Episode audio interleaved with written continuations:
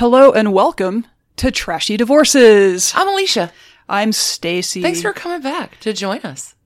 We have two scintillating stories for you this week. Holla back, girl. Some Gwen Stefani is our episode title this week. We have two different kinds of trailblazers this week. Kinda, yeah, yeah. Stacy, you covered... I uh, took a look at Sarah Palin, whose uh, divorce wrapped up in March, but it was kind of low-key. It was not a super hyped thing. Just an interesting figure in the culture and sort of what she presaged. You have another trailblazer who is unequivocally lovable. Beautiful and invented everything. If there's a trend, Josephine Baker did it first. Pick one. Any trend. She did it first. Four-time divorcee-ish. Four times married, three times divorced. so- it's a good story. It's a good story, y'all. Before we get started on the episode today, let's bring out the magic mirror and give some big thanks to our new Patreon folks. Yes. Who joined Team Trash Candy this week. Thank you so much to Shannon, Rebecca C., Danielle H., J C, Margarita T., Michelle I., Alyssa L., Crystal T., and Jen N. Y'all are the best. We also had... some new trash candy connoisseurs this week. We do. Thank you so much to Samantha L, Lisa O, and Colleen K for upgrading. Y'all are awesome. You're just the best. What do we put on? You You took over um, Patreon this no, week. No, I did a Patreon takeover you had in a, honor of my birthday this week. Yeah, you had a creative sprint. We had our regular Trashy Tidbits on Tuesday, and then I did a deep dive with the sad passing of Olivia de Havilland. Did a deep dive into... Olivia de Havilland, her life, her marriages, her divorces, and the feud with her sister, Joan Fontaine. That's wrapped over two episodes. That was pretty fun. Oh, we also did the follow-up of Wonder Woman Wonder and talked Woman. about the real-life relationship that manifested the character of Diana Prince. Relationships. Good point. Good point. Interesting story, for for sure. All right. Well, are we ready to just dive into this? I ain't no holla back, girl. Let's go, go, go.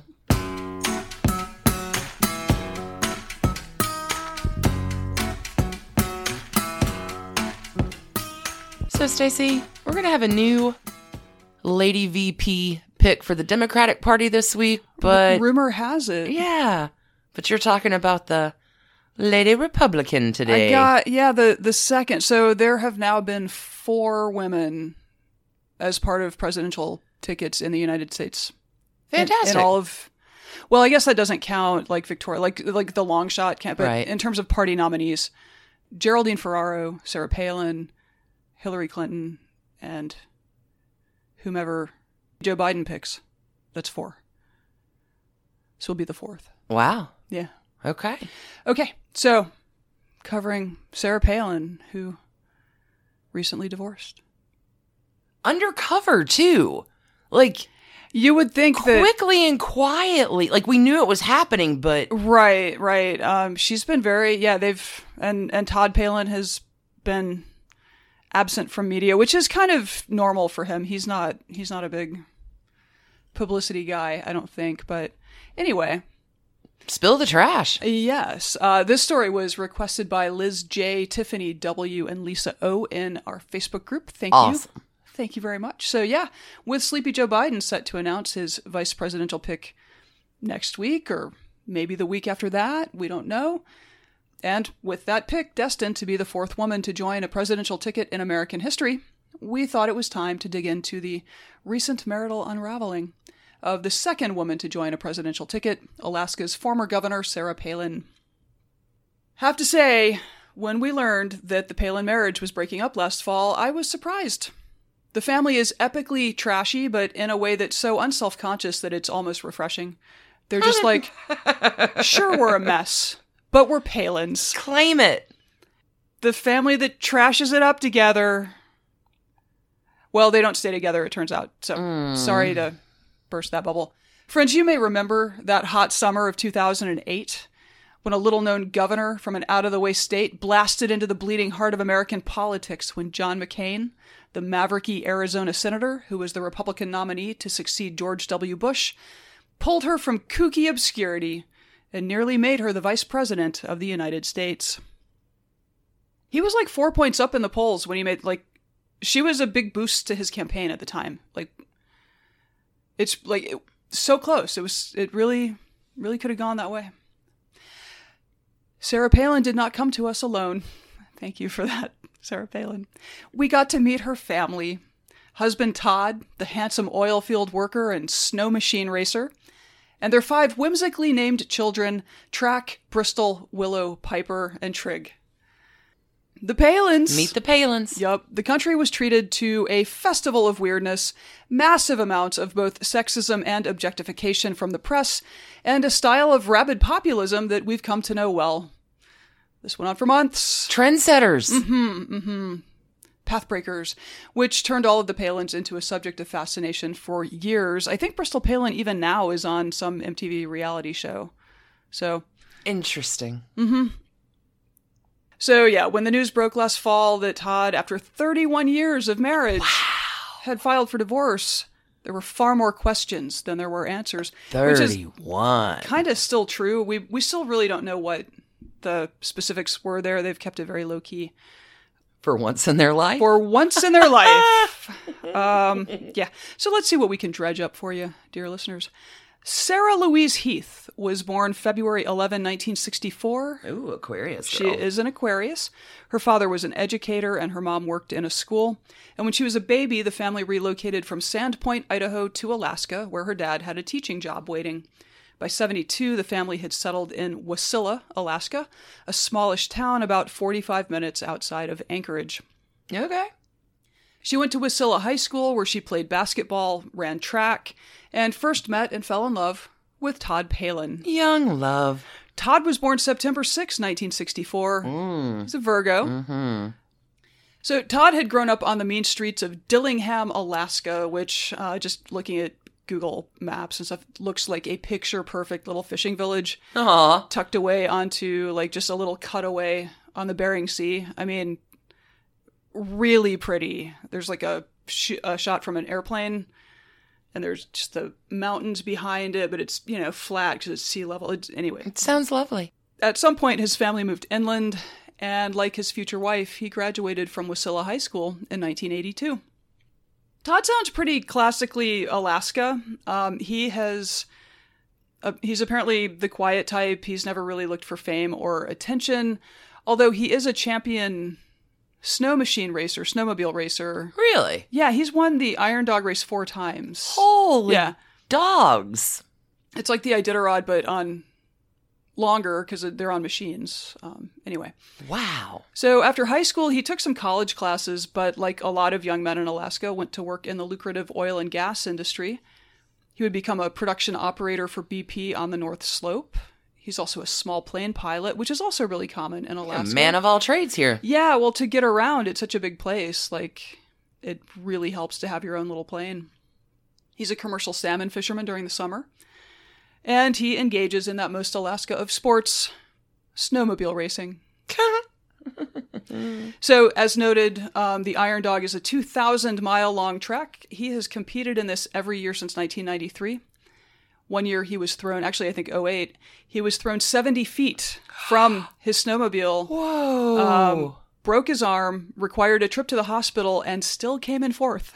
No. Like, he's really good at this. Takes it very seriously. Sarah, meanwhile, after high school, headed off to college in Hawaii, then transferred to a different college in Hawaii, then attended North Idaho College for a minute, then a community college there for two semesters, then the University of Idaho, then Matanuska Susitna College in Alaska to spend more time with Todd, then back to the University of Idaho, where she finally received her degree in communications with an emphasis on journalism in nineteen eighty-seven. So let it be known that the oddness of her college experience did raise eyebrows in two thousand eight, but she's a pioneer of white grievance politics, so she generally was just able to flip it around into coastal elites being snobs, uh, which sure. is actually really fair.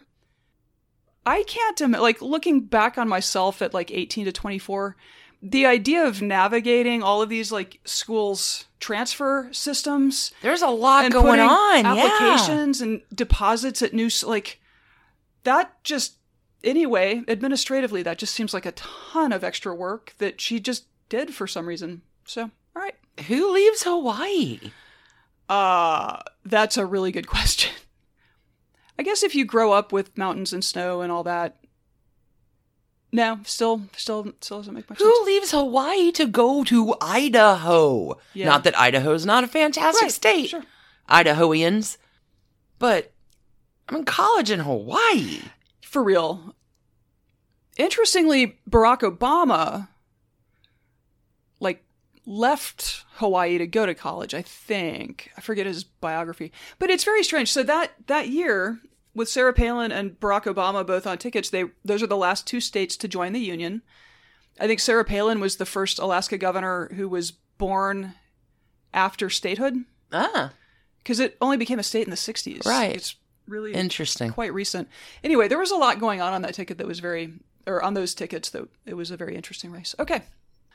In the end, she had her degree and she ran, not walked, back to Alaska and to Todd.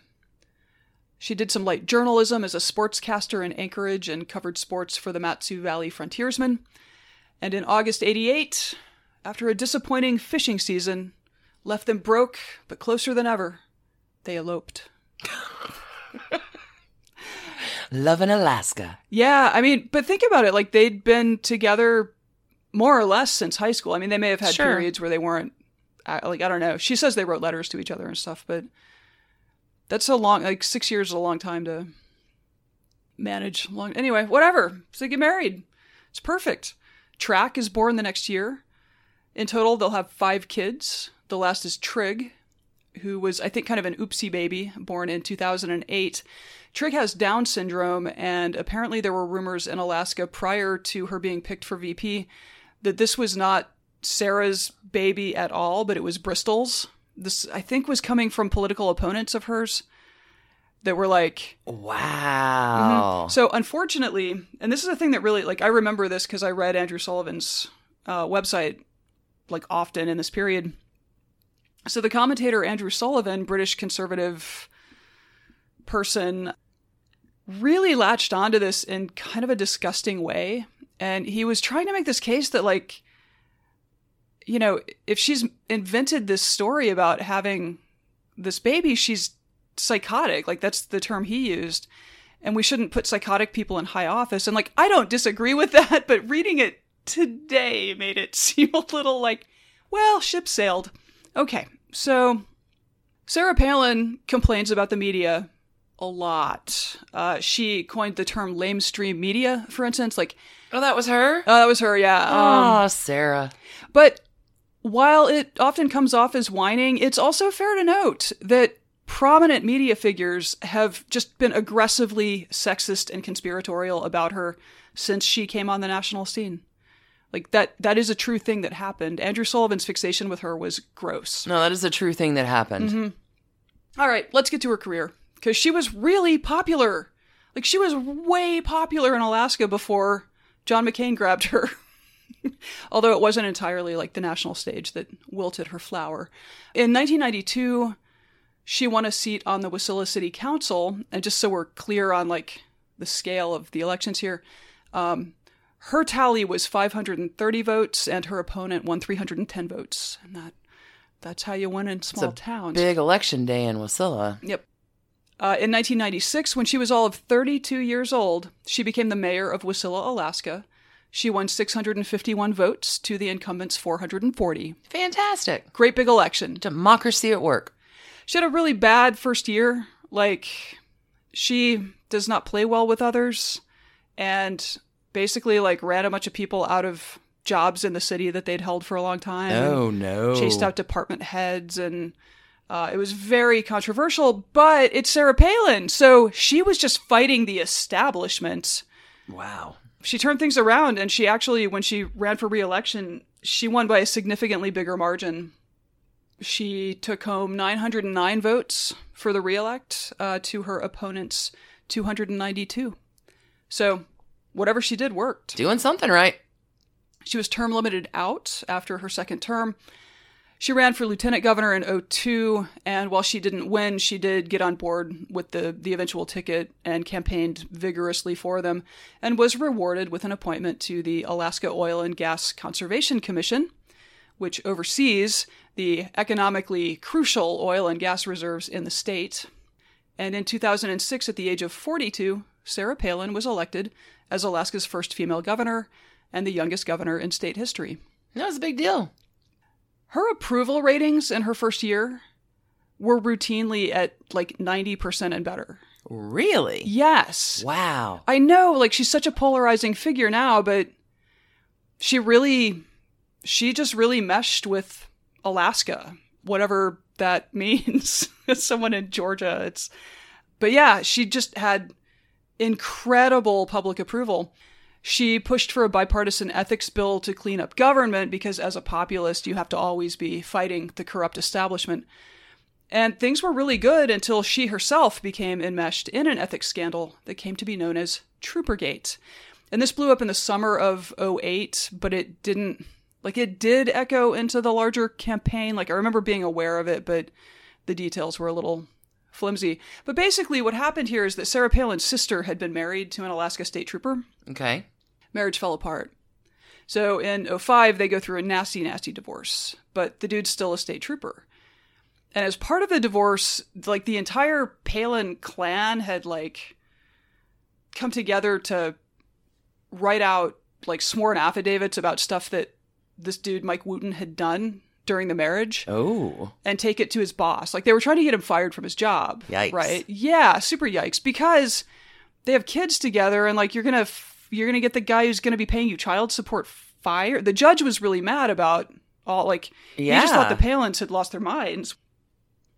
Jump ahead a year, and suddenly Sarah Palin's the governor, and the head of the Alaska State Troopers is her direct report. So, like, right... Awkward. Yeah, she takes office in December oh six, and, like, by January oh seven... her entire staff is lobbying this guy to either demote or fire Mike Wooten. Like, on, I think, like, he, there were some, like, actual instances of misconduct, but nothing super egregious. It was, I think Wooten did end up being disciplined for ten days or something. Like, it, it was just a thing. Okay. Palin family values being what they are, she and her staff just begin this pressure campaign. Todd Palin himself goes to like meet, he's the he's the first dude of Alaska. That was his nickname.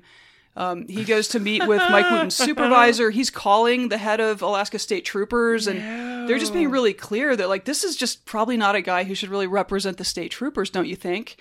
Like it was very mobstery kind of talk. Like apparently nobody ever said like, you need to fire him. But it would be like, well, what if he got moved to cold cases? Or, you know, like, what if he was just in charge of running background checks? Stuff like that. Just, what if? Well, what if? Interesting. So the head of the troopers was like, listen, this whole thing is like, all the labor issues here are governed by union contracts that are ironclad, and you can't do anything about it. And also, you're using your political office to pursue a personal grudge against a dude, so... you're corrupt. Huh. Like, this is all very bad. And so on July eleventh, oh eight, nineteen months into her administration, her chief of staff calls this guy and fires him, the head of the Alaska State Troopers. Oh my God. Because he won't play ball on firing Mike Wooten. This turned into a really big scandal because like every Palin ally in Alaska had dirtied their hands making phone calls, sending dossiers, like it just gross, right? Don't make the Palins mad. Don't make the Palins mad. That's, mm-hmm. So a twelve-member bipartisan panel of the state legislature, which was eight to four Republican, like eight Republicans, four Democrats, voted unanimously to bring in a retired state prosecutor to investigate and see if Republican oh Sarah Palin God. had abused her power. Now keep in mind, she gets tapped for V P in late August. So this is this is really all playing out at the same time, basically. So because in October, a report from this investigation comes out, and it finds that Palin certainly has the authority to to make personnel changes, you know, even if they're political, like it's not great, but it's legal, but that the pressure campaign was definitely, definitely an abuse of power. Wow. Yup. Don't try to punish your ex-brother-in-law just because you won the governor's seat. Jeez, okay. Meanwhile, on the presidential campaign trail, a Republican operative of dubious judgment to this day, named Steve Schmidt, was not vetting V P candidates very well at all, and told John McCain that the sexy and very religious governor of Alaska, with the million children, including an infant with special needs, would lock in the evangelical vote. On August twenty-ninth, McCain introduced Sarah Palin to a rally crowd in Dayton, Ohio, and the future was sealed. Good job, Steve. So... Okay. Look, if you were unconscious through two thousand eight, I recommend the movie Game Change to get caught up on all of this. There was Tina Fey, there was like the it was it was it was a lot. A lot happened. Back that, in the before times. Back in the before times. Basically, immediately the pro-family values, super religious hockey mom announced that her unmarried teenage daughter Bristol was pregnant and that she would be marrying her boyfriend and baby daddy, Levi Johnston, which is how that guy became a public figure for a while. He's not so much. Their baby Trip was born that December. The engagement was called off in oh nine. Then they got back together for a minute in twenty ten. Then they broke up again soon after. Levi wanted to be a model. Probably, probably of course wanted, he did. Of course he did. Probably wanted to end up in entertainment. He was going to run for mayor of Wasilla one time. Like, anyway, he's been married to a non-Palin since twenty twelve and seems to have receded from public life, hopefully with a very happy and satisfying existence doing whatever he does. Good for Levi. Sure. Get clear of all that. So, to be clear, we're not trying to shame people who become parents really young. But it is to point out that the sort of judgy, perfect family thing that sometimes sort of conservatively leaning people pull is just not great. It's just not great. Well, it's not true. It, that too. So Sarah Palin was a uniquely noxious candidate whose loose language jazzed up Republicans. She talked about, you know, real Americans and out in the heartland where, you know, the rest of us are fake Americans, presumably, um, or, you know, accused Ob- Obama of palling around with terrorists. This kind of made it clear to everybody else that there was something really wrong over on that side of the house, but uh, I think also we can make an argument that it's gotten considerably worse in the years since. After the election, Sarah and the family returned to Alaska, where she was, after all, still the governor. But now she was also a sought-after conservative celebrity. She started appearing on Fox News shows. She launched her own PAC. This would have capitalized on her new ability to exert influence in Republican politics and probably also took in a lot of money, I guess. I was going to say there's probably a grift. I don't think she has it still. Interesting. It's, yeah, anyway. That summer, she abruptly resigned as governor. It turns out that those ethics charges from Troopergate were still percolating, and legal defense is expensive. So at the time, I mean, I think we remember this, it was like, she was just sort of a, an item of mockery. But worth noting, uh, they apparently ran up like, uh, their, they ran up. Um, the legal bills that accumulated were something close to half a million dollars for them. What? Um, and the state of Alaska in the aftermath of this changed the law to help financially protect like elected officials who face ethics charges that they're ultimately cleared of. Because the risk with this, the Palins didn't come from great wealth. Like they're not legacy rich kids, right? right? And so the the risk with this is that you could chase any non-rich politician out of office just by flooding them with with legal bills, for right? Sure. Um, which is really dangerous, and I'm not sure I really appreciated the extent to which they were financially on the hook from all of this. Although, again, that pressure campaign was probably illegal. Anyway, so she'd go on to do reality T V. Mark Burnett produced Sarah Palin's Alaska for T L C, and you have a video of Kate Gosselin going camping with... The singular best moment in twenty ten television programming is Kate Gosselin, previous Trashy Divorces alum, visiting Sarah Palin and everybody goes camping, and it lasts for like two hours. A- along a rainy stream bed. It's very pretty. Kate I'm sure, is unhappy. Yeah, I'm sure. Had She's it, an unhappy camper. Had it been a sunny day, that might have gone a little differently. Sarah Palin also signed on with Fox News for a while. But like, I think, I think in the end, she was even a little just too much for Fox. Like, I, I don't know. She's such a strange person to watch from, from out here. It's, I, I don't know. The journalism major and media critic, self-appointed in both cases, kind of immediately got herself into hot water on Fox by repurposing interview footage of L L Cool J and Toby Keith and presenting it as though she had conducted these interviews. And both of them were like, I've never met that woman in my life. You don't. That's not no, journalism. That is... Nope. Fake news. I want to share one particularly fun Palin family adventure from twenty fourteen before we move on to the trash can section. According to reporter Laurel Andrews at the Anchorage Daily News, on September sixth, the whole Palin crew rolls up to a home in South Anchorage in a Hummer limousine and joins a birthday party being held for some friends of the family. Oh God, I forgot about this. They're also celebrating Todd's fiftieth birthday, and everybody's cool until they aren't. Ooh. Police are called when a melee involving at least twenty people breaks out, oh including the Palins. Police are called. Audio of the interviews on scene will later be published. It's delightful. Willow Palin tells the cops that she was pushed by an older woman and the homeowner punched her sister Bristol. Oh, no. Bristol, who is described as heavily intoxicated in the police report, says she was pushed to the ground and dragged.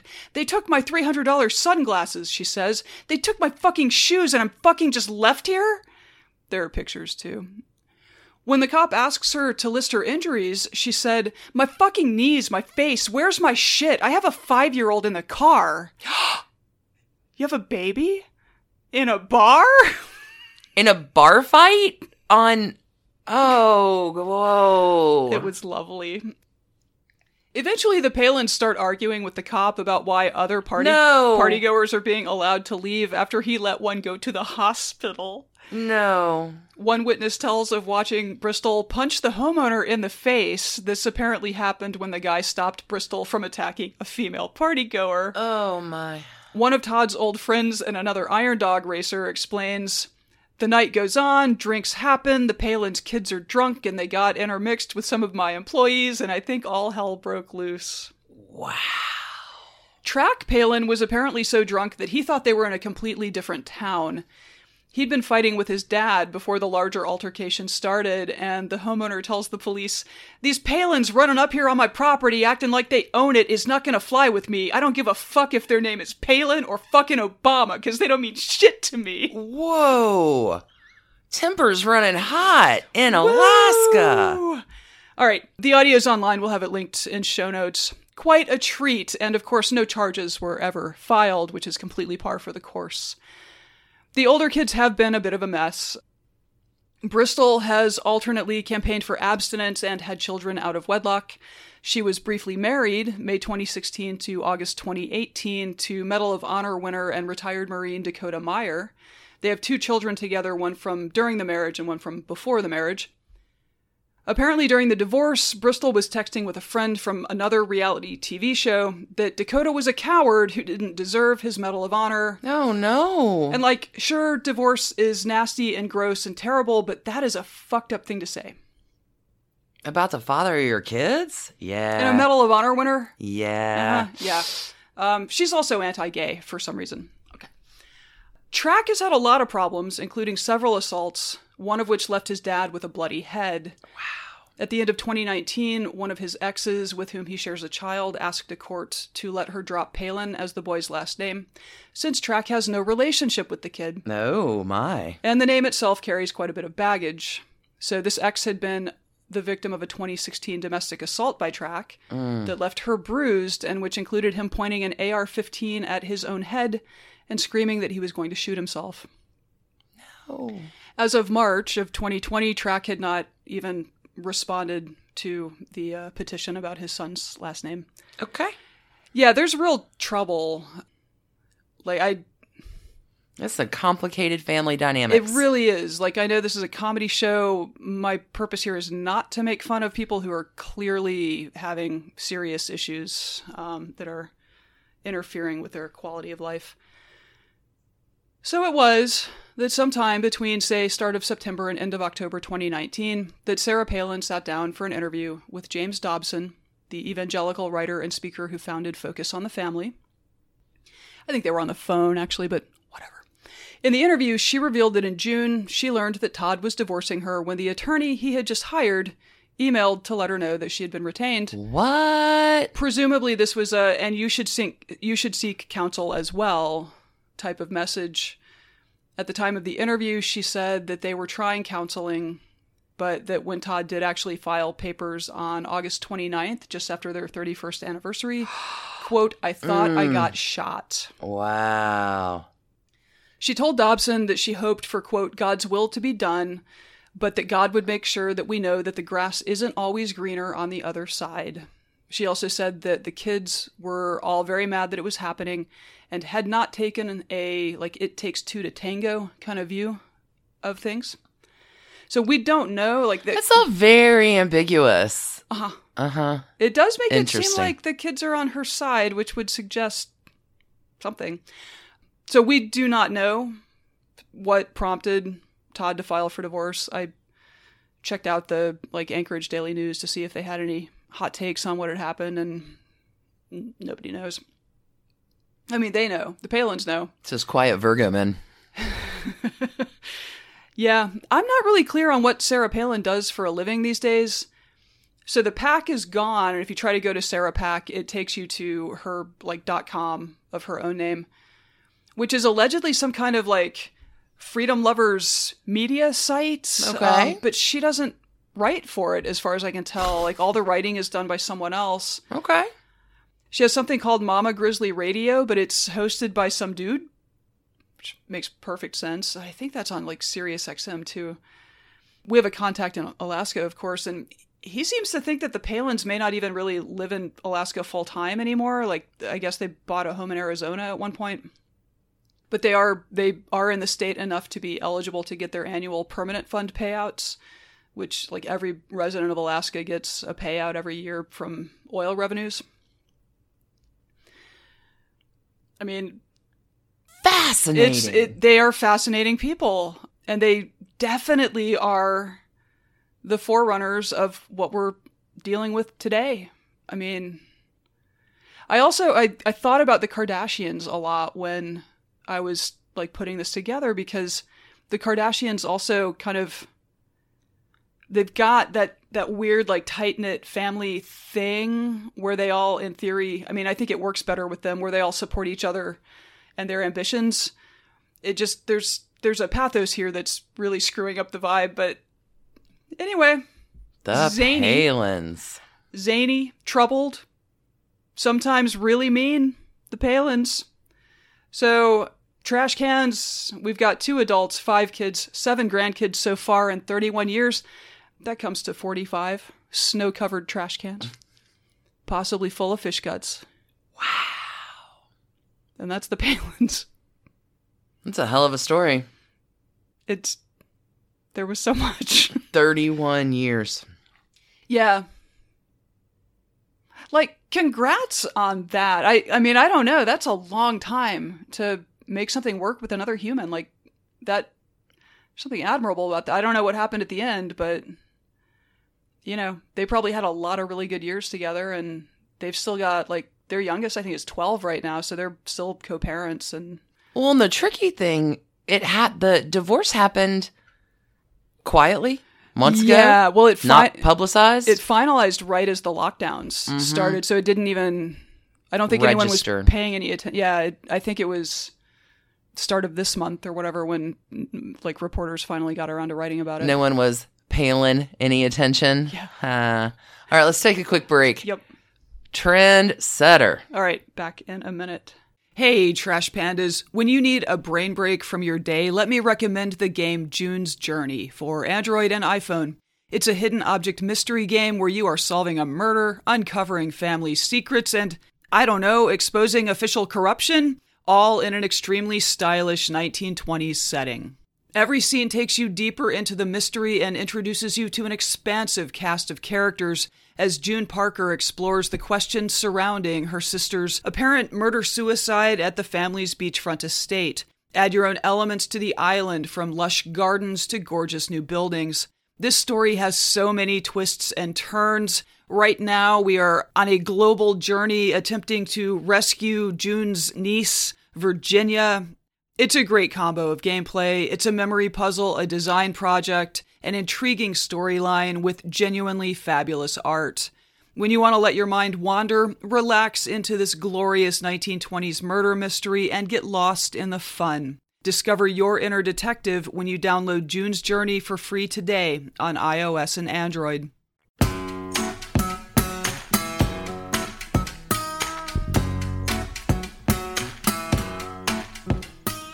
Alicia, you have the story of one of my very favorite people. I, I love her. Mm-hmm. She's the original everything she lady. Has, this is the best story. I the can't I can't best wait. story. So Josephine Baker, y'all, Josephine Baker. Wowza. We talked about Josephine Baker on Patreon a few months ago within the April in Paris series. And her story is just way too good not to share for our Sunday audience. So I pulled the Patreon story out, did a little magic, some costume changes, and I have restyled it for... I'm sensing a theme. Our Sunday audience. Josephine Baker. Four marriages, at least three divorces, perhaps a little bigamy too. Josephine Baker, y'all, trendsetter. Uh, think of any trend, any trend, any star has pulled, Josephine Baker did it first. All of them. All right.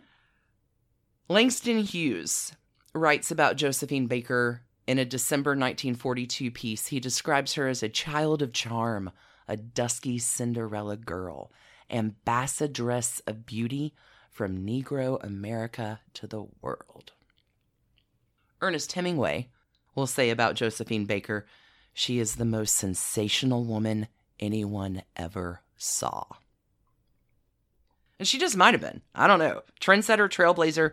Josephine's going to publish five memoirs in her life, which are lovely memoirs and full of a lot of lies, or the memory that she holds in her heart. The truth lies in everyone's heart.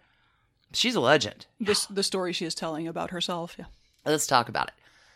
Frida Josephine MacDonald was born June third, nineteen oh six. She's a Gemini gal. Josephine's mom, Carrie, is a washerwoman in Saint Louis. Carrie is the adopted daughter of freed enslaved people. Carrie's the first in her family to know how to read and write. Carrie is striving for better things in the world. She has dreams of stardom. She and her boyfriend, uh, Eddie Carson, are in vaudeville together. He's a drummer. They have ambitious dreams. When Carrie's parents find out Carrie is pregnant, she's kicked out of the house. What is a little unusual here, Carrie will give birth to Josephine in a white woman's hospital, which typically only occurs when the father of that oh, child right. is also white. Eddie Carson is claimed as Josephine's father, but he is not but her There is reason father. to believe, yeah. Mm-hmm. Okay. The assumption is that Josephine's father is one of the members of the family that Carrie was working for as a domestic at that time.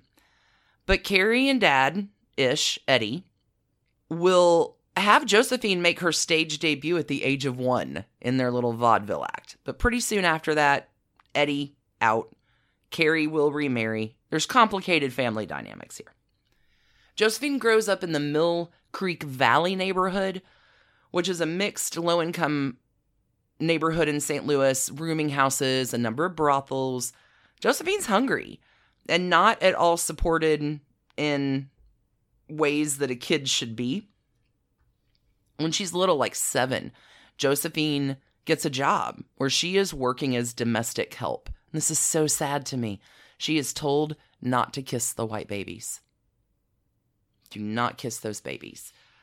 Also, one day, Josephine puts too much soap in the laundry, and the nasty white lady that she works for will burn Josephine's hands because of this. There is perhaps some sexual abuse in the home going on as well. And Carrie is like, this family's going to kill you. I guess you should go to school. Yeah. Good. Which, yeah. Which Josephine does, but by the age of ten, so it's nineteen sixteen at this point, Josephine is going to spend sixty-seven days in school that year. Not a lot of school. By eleven, twelve years old, Josephine is mostly skipping school, most all the time, spending her time at the Booker T. Washington Theater in Saint Louis. She really likes the animal acts and the female impersonators. I feel like you've just placed a gun on the stage, and then we'll come back to that later. It, you have your... the, the roots of it all are right here. Okay, the other thing that is happening, in addition to the time that Josephine is spending at the Booker T. Washington Theater, Josephine is also doing some sex work. Dollar a, dollar a sex work act. And Carrie finds out. Mom finds out. And Mom is not pleased.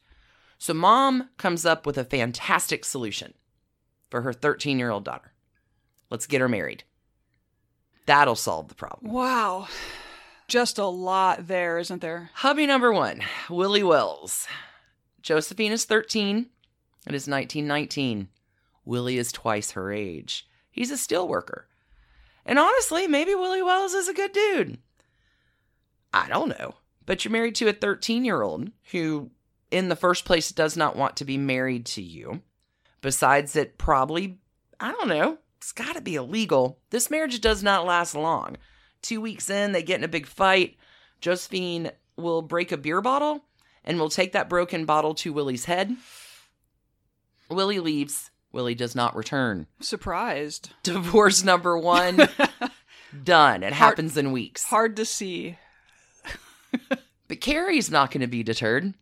Here comes husband number two, another Willie, Willie Baker. This marriage happens in nineteen twenty-one. Josephine is now at the very mature age of fifteen. Josephine has also been working on stage with a vaudeville troupe.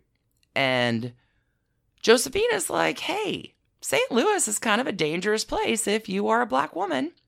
And I think I'm just going to leave here and head on out to Philadelphia with all of my theater kid vaudeville friends, which she does. No need for pesky paperwork. Just bye, Willie. See ya. So at the age of fifteen, two marriages complete. Precocious.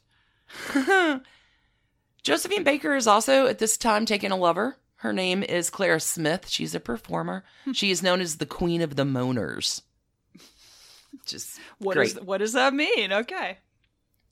This will get Josephine to New York City, where she joins the chorus of Shuffle Along, which is the first all-black revue on Broadway. And she breaks the line. Like, she's supposed to be in the background, but she'll make silly faces and mug for the audience, and she'll get fired. But then she gets rehired because, as the papers have reported back then, quote, the crackers loved it. Unquote. Josephine is going to become the highest paid showgirl on Broadway. She's a hit. In nineteen twenty-five, she gets called for the ridiculous sum of two hundred fifty dollars a week to headline a show in Paris. She's nineteen years old. This would be like fifteen thousand dollars a week ask, today. Okay. Good Lord. And you get to go to Paris. nineteen twenty, going to Paris. She doesn't know the language. And she kind of is doubting taking the gig.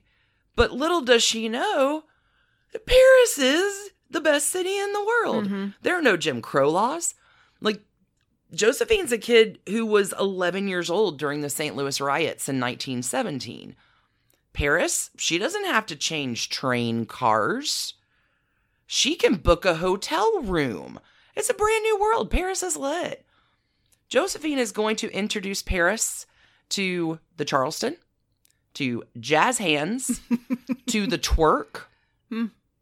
also mini skirts. Huh? There are sixteen plastic bananas, B A N A N A S, hence the connection of the tie-in of the song. And these bananas on this low-slung mini skirt are all pointed up, so it is quite provocative. Like, she's on stage pretty much doing everything but penetration, and Paris has never... Whoa! Seen anything like this. She captivates Paris. She is nude and weird and awesome, and she's an instant success. She is a symbol of the jazz age. She is introducing the world at this point to the concept of black is beautiful. She's called the Black Pearl, Black Venus, Bronze Venus, Creole Goddess. Josephine is whew, doing it. In that same nineteen forty-two piece, Langston Hughes will describe her taking Paris by storm this way. Quote, "A year or two later, she went to Paris with a small group of colored entertainers who introduced the Charleston to the French capital. Josephine was not the star of the group, but she made the biggest hit. She was then only about seventeen. Her lanky child's figure, her grotesque sense of rhythm, and the warm chocolate skin of the body that she used with such abandon fascinated the Parisians. Almost overnight, she was a star." Unquote. Things are going great for Josephine in Paris. She's going to hook up with a fake count in nineteen twenty-six, Giuseppe. How is he fake? Is that... Oh, he says he's a count, but he's not a count. Oh, okay. I mean, he's a fake count. Oh, of course, I'm Count Giuseppe, blah, blah, blah. Everybody calls this guy Pepito. He's a gigolo. He's a con man. But, oh, he has a fancy monocle, too, that he wears around. Don't we all want one? But the thing Pepito does do is gets Josephine's career on track. He'll get her roles in three silent films from nineteen twenty-seven to nineteen thirty-five. It gets her a recording contract. She will perform at the opera in Paris in nineteen thirty-four. Like, Pepito is great at her management, but lousy as a lover. They do the fight, they leave, they come back. This relationship goes on for like eleven years, from nineteen twenty-six to nineteen thirty-seven. But during this time, like, Josephine's touring all over. She's doing cocaine in Berlin. Like, from twenty to thirty-one, she is making a fortune in a world without the type of racism that she has grown up with, mm-hmm. and having a marvelous time. She's living a life that could not be hers in Saint Louis. Probably anywhere in America at that time. She's, she's touring Europe. She's a sensation. Oh, she's picketed by the brown shirts. Oh, well, that's a point of pride right there. Uh, for real. Make Nazis mad. Yeah. She's called subhuman and immoral. She says, "I'm not moral. I am natural." She moves. Also, I love that Nazis want to dictate who's human and who's not. Josephine will move into a marble palace on the Champs-Elysees. She'll open a nightclub in Paris called Chez Josephine, with a sister club in Berlin that never closes. It's early Waffle House. Open twenty-four hours. Doors never shut. Oh, that's funny. Mm-hmm.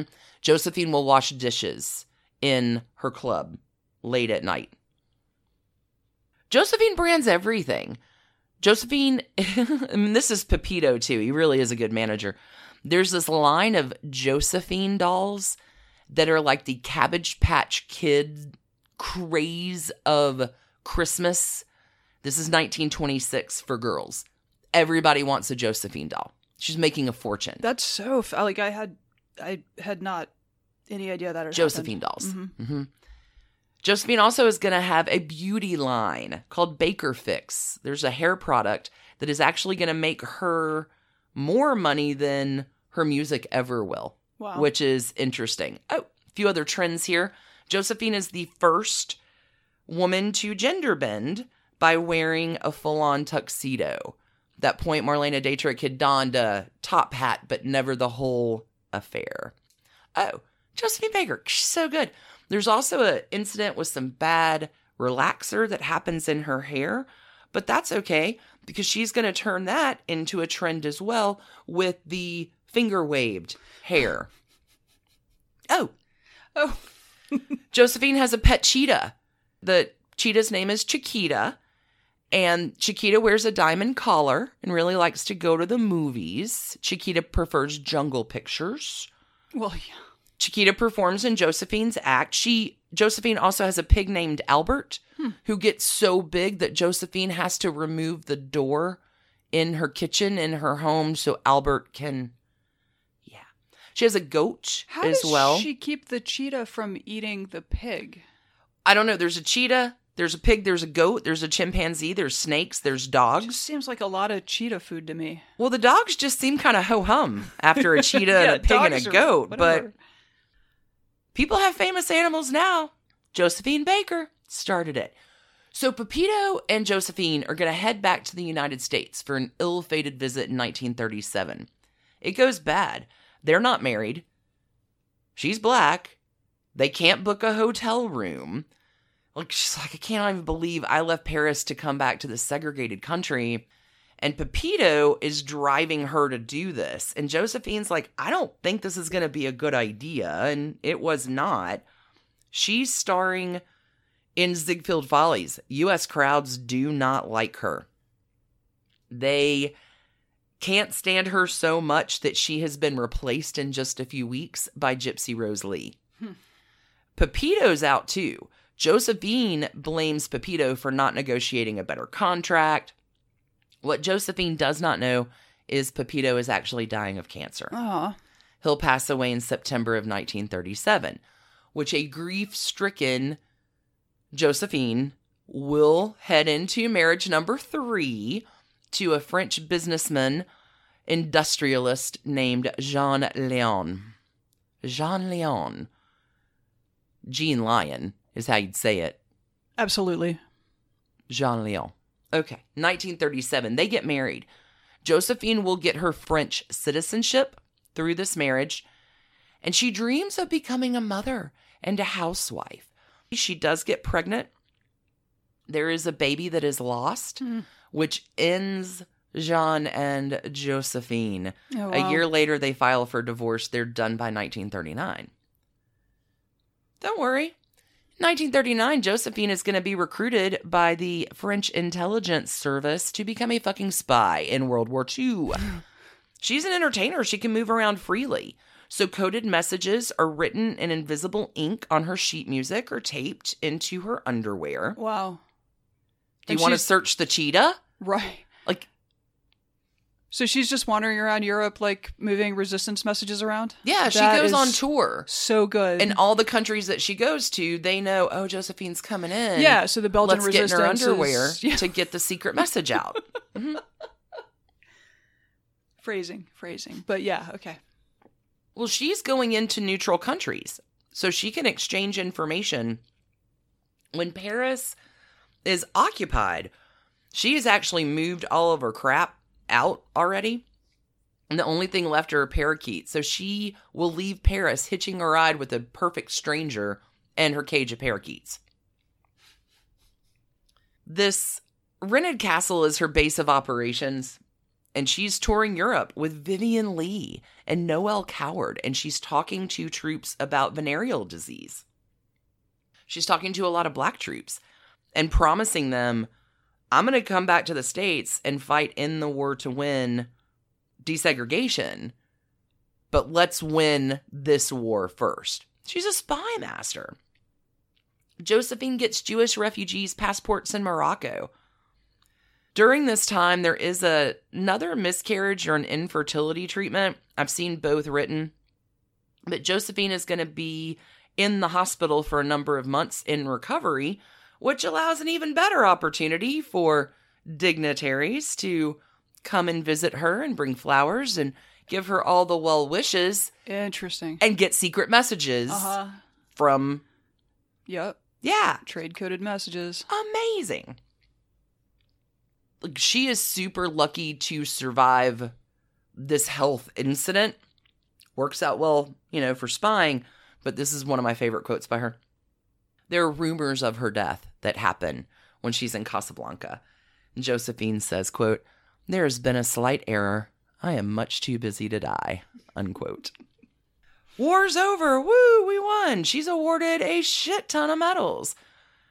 She is given the Legion d'Honneur. She's given the rosette of the, I don't know, the Gore Secret. Like, every honor you can get for being a legendary French spy, she's got. Time for one more marriage. Enter Joe Bouillon. It's nineteen forty-seven. He's a French composer. And Joe Bouillon is not the guy that Josephine's friends want for her. Her friends warn her off this dude, and they give him a nickname, which is Joe Soup. Joey Soups. Joe Bouillon Joe is Bouillon. Joe Soup. Joe Soup. Joey Soups. Well, I can't do better than that. So Joe Soup, French band leader, and Josephine, in the ever infamous words of Bad Relationships Everywhere, says, uh, I can fix him. I can fix him. How's that go? Well, they buy a castle. And oh. They want to adopt four kids. Okay. And everything is going to be fine for a while. She will go on to adopt some kids, international kids. Like, she'll go on tour somewhere and come back with a kid. She calls them her rainbow tribe. She can kiss all the babies she wants now. Black, white, mm. all kinds of different cultures. She is, Josephine is looking to achieve her vision of kids of all colors living harmoniously together. She will open that castle to visitors, so visitors can see her grand design for post-racial unity at work. Angelina Jolie got it from Josephine Baker. So after eight adoptions, Joe Soup is like, we're done. There's a lot of kids here. You have to stop this. Yeah. She does not. Josephine will eventually end up adopting twelve kids. Wow. And Joe Soup is like, I'm out. That marriage is done by nineteen sixty-one. Technically, that is the end of Josephine's trashy divorces. There are affairs, a lot of them, men and women, including Juan Perón, after the death of his wife, Frida Kahlo. There are performances that she gives that legitimately change show business. All the big fancy costume changes that we get from Cher and Celine Dion. Josephine Baker did it first. There's a wax museum about her life in Paris at one time, a mini golf course, a restaurant, a casino. Move over, Jimmy Buffett. Josephine Baker branded everything first. Josephine is also a fierce supporter of the civil rights movement from early on. She will not play for segregated audiences. She's honored by the N double A C P.